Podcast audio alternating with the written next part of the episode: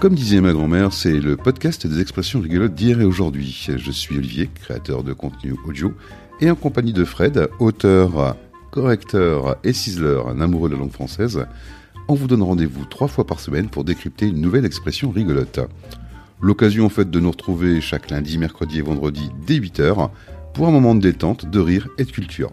Alors pour ne rien rater, on vous invite à vous abonner sur votre plateforme d'écoute préférée, Apple Podcast, Deezer, Spotify, YouTube ou Amazon. Vous pouvez bien évidemment nous retrouver sur Pinterest et on vous donne tous les liens dans la description de ce podcast.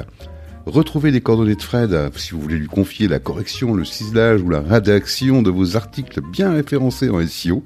Bien évidemment les miennes pour tous vos projets de création de podcast. Sans oublier Sur le Grill, la seule émission en France qui donne de la voix aux entrepreneurs. Allez, on vous souhaite de prendre autant de plaisir à écouter cette émission qu'on en a nous avec Fred à l'enregistrer. On vous souhaite une belle journée avec, comme disait ma grand-mère. Eh bien bonjour à tous, aujourd'hui j'ai pris mon petit déjeuner avec une de mes friandises préférées et je me retrouve bien évidemment avec Fred. Bonjour Fred. Bonjour Olivier. Alors on va parler de ma friandise et à propos de ma friandise, quelle est l'expression que tu vas nous présenter ce jour ? C'est l'expression pleurer comme une madeleine. Alors quand j'en mange, j'en pleure pas, ça je te rassure, j'adore oui. Ça. Pleurer comme une madeleine, ça veut dire pleurer toutes les larmes de son corps, pleurer à chaudes larmes. Pleurer de manière excessive en fait, avec une petite notion péjorative. Et donc ça nous vient d'où cette expression ?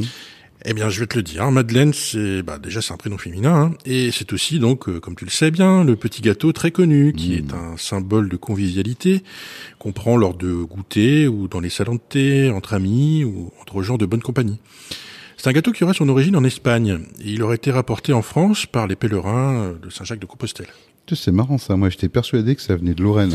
Oui en fait, la Madeleine doit son nom à une jeune cuisinière de Commercy, une ville dans la Meuse. Elle s'appelait Madeleine Paulmier. Un jour de 1755, le duc Stanislas donnait une petite réception, façon de parler, dans son château de Commercy. Une petite salle, pas grand monde. Voilà, c'est ça.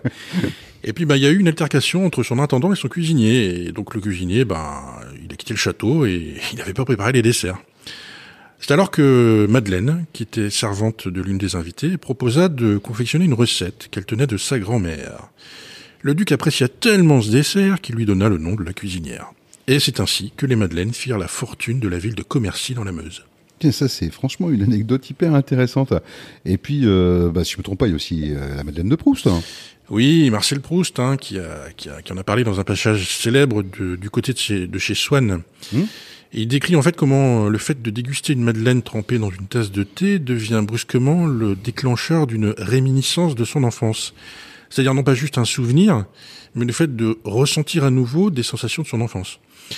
Donc la Madeleine de Proust a été tellement, ça a tellement marqué les gens de l'époque que c'est devenu une métaphore en fait, utilisée pour ce genre de sensations qu'on peut ressentir parfois avec un élément de la vie quotidienne, un objet, un geste ou un son ou une couleur par exemple, qui ne manque pas de faire revenir ou de réactiver un souvenir à la mémoire de quelqu'un. Franchement, je vais me retremper ma petite Madeleine moi tranquillement dans ma tasse de café parce que rien que de t'entendre parler, ça me donne encore plus envie. Donc c'est, oui effectivement, c'est hyper intéressant, mais pleurer comme une Madeleine en fait, donc ça vient du gâteau. Non, pas du tout. J'avais juste envie de vous parler de ce petit gâteau que j'apprécie moi aussi particulièrement. Non, la Madeleine qui pleure, en fait, elle devrait prendre une majuscule, y compris dans l'expression d'ailleurs, car elle se rapporte à Marie-Madeleine, qui est un personnage connu de la Bible. D'accord, et c'est quoi son histoire ? Alors, Marie, elle s'appelait Marie, elle était originaire de la ville de Magdala en Galilée.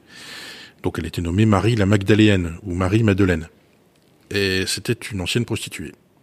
Quand elle a appris que Jésus venait à Magdala, Marie-Madeleine a été envahie par le remords de ses actes passés, donc elle s'est présentée à lui. Elle a confessé ses péchés. Et elle a tellement pleuré sur les pieds du Christ que ceux-ci furent arrosés de larmes. Et du coup, Marie-Madeleine les a séchés avec ses cheveux. Donc Jésus lui a pardonné et Marie-Madeleine est ensuite devenue l'une de ses plus grandes disciples, l'une de ses plus fidèles disciples. Donc, suite à cette histoire, l'image de Marie-Madeleine, pleurant aux pieds du Christ, va perdurer et va inspirer les grands peintres de la Renaissance, par exemple. Elle est devenue une référence naturelle en littérature, pour souligner le caractère inépuisable d'une crise de larmes. L'expression « pleurer comme une madeleine » est ainsi peu à peu passée dans le langage courant, d'abord au XIIIe siècle, par l'expression « faire la madeleine », et puis au XIXe sous sa forme actuelle. On la trouve notamment chez Balzac. Merci Fred d'avoir partagé cette expression et nous en avoir donné quelques explications. Vous avez aimé ? Pour nous encourager et promouvoir la création des auteurs, c'est très simple. Vous partagez simplement ce podcast avec votre entourage, votre réseau, sans oublier bien évidemment de vous abonner et de nous laisser un commentaire. De votre côté, si vous connaissez une expression rigolote que disait votre grand-mère, faites-la nous parvenir, envoyez-la nous tout simplement. Avec Fred, on se penchera dessus et on vous en donnera la provenance. Pour trouver nos coordonnées, c'est très simple, elles sont dans le descriptif de ce podcast. Et puis pour un petit coup de pouce, abonnez-vous simplement sur votre plateforme d'écoute préférée, sans oublier de vous abonner sur Pinterest. Allez, belle journée à vous tous.